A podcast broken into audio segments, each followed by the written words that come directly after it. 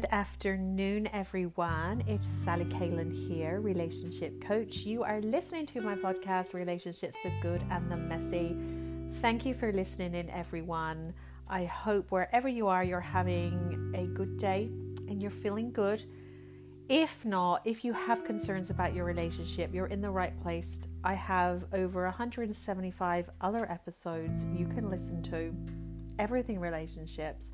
So please scroll back and today I am going to talk to you about love addiction, some of those signs that you're addicted to. I'm calling it love addiction, but oftentimes what love addiction actually is, it's coming from our wounded inner child. But I'm not going, to dive in that side of things today. I've got other podcasts on that.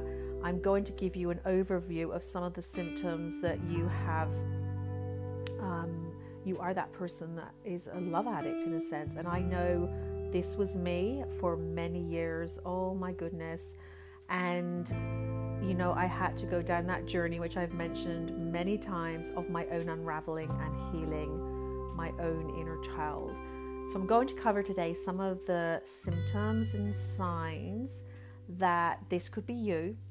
And look, I want to say that as we begin doing that inner work, it's not a quick fix that happens in a day, in a week. It's about consistently showing up and doing the work. So, everything that I describe here are behaviors that absolutely can be healed and transformed. You don't have to keep living this way because it is so exhausting. And I think sometimes we're not even aware, right? We're just doing our thing and it's not until we actually hear things back and we see our own patterns playing out that we actually can say, oh my goodness, I can see that I am so in my inner child. I've got this love addiction um, where I feel like I need to have that person, codependency. There's all kinds of names we can call it. Um, so let's get into the symptoms, okay? So, first of all, number one is you are needy of a relationship. So you are someone hmm, that always feels like they need to be in a relationship. It's that simple. Um, when you're not in a relationship, you're looking for a relationship. And that basically creates that feeling of searching. So you're not feeling whole and complete with yourself. You feel that what's missing from your life is a relationship. So that's number one. You're looking for needing a relationship. I talk about the difference between needing a relationship and choosing a relationship, but you're needing a relationship. Number two is when you meet someone, you fall in love very quickly and very easily. So, look back on your relationships and notice how you show up. Can you see the pattern? Can you see the way that things are playing out for you? Mm. Number three, when you are in love, you get into a lot of um, mm, fantasizing about that person. You start creating these futures, you start imagining things, and you're in this whole idealistic relationship. You essentially place that person on a pedestal almost, and it's just like, oh my gosh, it's so amazing. And you get really swept away with the whole concept of what love is, what it's like to be in a relationship, and it consumes you, right? You become very consumed with this fantasizing of the relationship. The next point I would like to make is sometimes when you, and I know this was for me, when you are looking for a great love and you're looking for that relationships, you tend to almost settle or lower your sort of standards to what you'd ideally want if that person is, say, showing up and doing whatever you want that person to do, and they're really giving you a whole lot of attention. And so you may think this isn't really my type, but oh, and you convince yourself that they are. You get into a relationship with them, and you just know that that person isn't really your type, so to speak, but you still very much cling to that person. And um, that is a that was something that used to happen to me. I would certainly end up in relationships and when the patterns of my inner wounds would start activating and they would become ambivalent or difficult, I would cling to it. And my rational self would be saying, You're not even, this isn't even the right person for you, Sally. This person, you're not even fully attracted to this person. What's going on? I didn't know it at the time, but it was my inner child, my abandonment issues being you know, activated. And that was what that was. So it's really important to sort of acknowledge, like, when you're going into these relationships, what are you actually choosing? Is it, you know, what is it you like about this person that is making you want to be in a relationship with them, or is it there that neediness there? The next point is when you're in a relationship, you can be quite, um, I don't like the word overbearing, but you can be quite, again, needy, smothering, kind of like really um, all encompassing with that person. And it can make the other person feel um, somewhat suffocated to a certain extent. Okay? Look at the way you show up, look at the way you feel when you're in that relationship. And look, this sort of feeling of wanting to sort of smother and be, it goes back again to our wounding, our fears of being rejected or abandoned, and so we tend to overcompensate and become quite clingy. And of course, what happens when you're clingy is it tends to push people away, if anything, right? So notice that if that is something that is happening with you as well. Are you tending to smother your partner? Um, you know, so it's that's another point I'd like to make. Um, the next point I'd like to make is you can commit to a person, but because a bit like the other point I made, but because they're not really your type, you have got this hope that they will change. And so you sort of get into this relationship and you kind of know that they're not the right one, but you just hope that they'll change and you try and change them and you try and get them to be a certain way.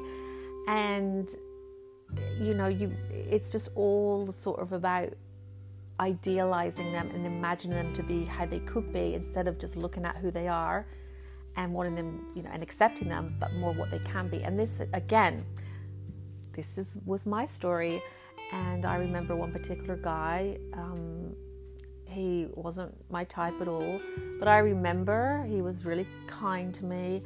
And I used to try and get him to dress a certain way. Like I was a lot younger, I was young dress a certain way, wear his hair a certain way, because he really wasn't, you know, what I was wanting. And I would think if I could make this happen and that happen, he could look this way or that way, it would be okay for me. And of course, what I didn't realize that was my inner child playing out again, just well, my adult self, as in wanting it, him to be a certain something, but not wanting to let the relationship go because my inner child was you know, needed that person. So, you know, if you're in a relationship and you're wanting that person to change, um, take a look at that. Is that something you tend to do? Or, you know, you attract someone, but they're not really what you want. But instead of just saying next, you think, no, I'll make them how I want them to be, right? So it's another thing to look for. The next point I'd like to make is when you have bonded to that person, you cannot let go. So you become very attached, often very quickly, like I said, and then you can't let go. And even if it's with someone that you know isn't even your type necessarily, you have got a list of all the things he doesn't do right. You you can even reflect and go, he wasn't even my type at all when we started dating. Why am I hanging on to this person? This isn't even someone, but you just can't let go because you have again this inner child is wounded. This and like I say, I've called this podcast Love Addiction because it feels like that, right? It feels like you're so in love with this person and you can't let go, but it's actually attachment. It's all those fears, right? Our attachment style anchored in all that anxiety and fear and worry. So, is that you? Can you recognize that that's you? Um, the other sign, other symptoms of this love addiction that you may notice within yourself is when you are attracted um, to this person initially there may be you know you may have that attraction when you see the so-called red flags you just ignore them because you just think to yourself like okay like you know no i, I want to be with this person and again, it goes back to I can fix them, I can change them. So you tend to ignore all the signs that aren't right about that person because the need to have someone in your life is so overwhelmingly um, a large part of your thinking state. It, doesn't matter if there's a dozen red flags. You're just going to keep focusing on that need to have that void filled within yourself. And finally, um, I'll get to the last point I want to make about this love addiction. Um, the initial attraction that you have with that person seems to outweigh all the other um, behaviors that that person begins to show you over you know the weeks and months you get to know them and so you're so hooked in to that falling in love phase, into that initial attraction phase, that even when they, you know, start showing you elements of themselves, um, there's birds outside. If you can hear birds squawking, then um, you just ignore those um, signs, right? Because um, you really are just in this whole idealistic way of being with this person because you are needing that connection okay and look the reality is is you the only way you change these patterns within yourself is by doing the inner work. It's by recognizing those patterns within yourself. And look, I do a lot of podcasts on looking at your partner and seeing the red flags in your partner, or looking at an emotionally unavailable man, or looking at you know, everything pro- projected out there, which is important. We've got to see all these signs and others. But today I wanted to really sort of highlight um, something that I know was very strong and apparent in myself when I was living this way. Of course, I was so unaware.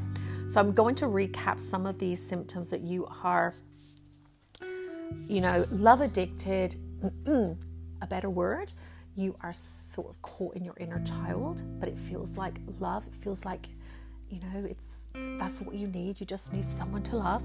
The symptoms, let's go through them again. So you're very needy of a relationship as opposed to choosing one. You fall in love easily and fast. When you're in love, you tend to create these big fantasies around the whole relationship. Um, you tend to settle for someone, um, even when you see that that person's not really what you want you just kind of accept it because someone's better than no one. You tend to be, um, excuse me, smothering at times or overbearing in the relationship, just that neediness to sort of hold on and control and just to not feel abandoned essentially. Um, you basically can commit to people that you know aren't really your type and just hope that they will change, right? So you've got that element about, no, he'll get better, he'll improve you struggle to let go. So once you form that bond, you are very attached, and letting go seems like almost like death sometimes. It's like, oh my God, no. And you'll fight for something that isn't even worth saving half the time because you've created these concepts in your mind that, you know, this is someone you need to be with. And it goes back again to the wounded inner child. So I keep repeating that because it is so much around our wounding that we um, show up in these relationships. And you tend to focus on that initial attraction as being the main reason of why you have such a bond with this person. And that is what you stay, stay fixated on, as opposed to all the other signs that come out in the first few weeks, months of that person. You go back to that initial falling in love phase and how everything was so good, and you just hang on to that. And so that are those are some of the signs and symptoms that you have within yourself that is telling you that um, you know you are are carrying around around your wounded child and that you know i would suggest to you if this you recognize yourself in some of these to begin doing the inner work. There are so many um, avenues you can take when it comes to healing. Um, there's obviously the inner work the inner child work. There's understanding your subpersonalities. There's accessing presence moving into the now. There's nlp there's hypnotherapy um, there's EFT, there's uh, so many different modalities, but it's really important to begin to become very self aware of how you are showing up in your relationships and to understand that it's not a case of just finding the next person when that person doesn't work out, because wherever you go, there you are. And if you have this blueprint, this emotional blueprint wired into this conditioning, you are going to take that same conditioning into every single relationship and it will always repeat. This is why we do, you know, we just keep repeating cycles in our life, right? Because we are carrying around that same self. One of my programs is all about unlearning your addictive emotional behaviors that keep you stuck. And it is one of the most powerful programs because it's it's the real unlearning, right? Unlearning what your mind and body is addicted to. So if you are someone that is always used to relationships that create drama and struggle and pain and suffering, that is a memorized emotional state that your body and mind know as you, that you identify as you. And so unconsciously, you are always going to call in someone that represents that same energetic vibration. Even if you don't see it right away, you know, eventually over time it tends to happen. And you're once again in that same type of relationship. You break those cycles by changing your conditioning, by unlearning, right? This is where it has to begin. You unlearn so if you're interested in working with me on a one to one basis, then please go to my website, sallycalen.com, send me a message there, or go to my Instagram, DM me. I'll get that information to you. Um, it isn't for people that aren't ready. It isn't for people that is that are sitting on the fence about things. It is like we dive deep. So definitely contact if you are in that place of total readiness because it definitely isn't a program for someone that isn't really ready or um, just not made a decision about that yet. So I'm going to love you and leave you guys. I hope this has been super helpful. Let me know if this has resonance with you. Let me know if this has been, you know, you've what you've taken away from today's show. Please send this um, podcast to anyone you feel may be um, benefit from this. I love you all. I appreciate you all. And I will be back in a few days with a new podcast. Take care of your hearts and please reach out and say hi on Instagram or anywhere else on social media because I love connecting to you guys.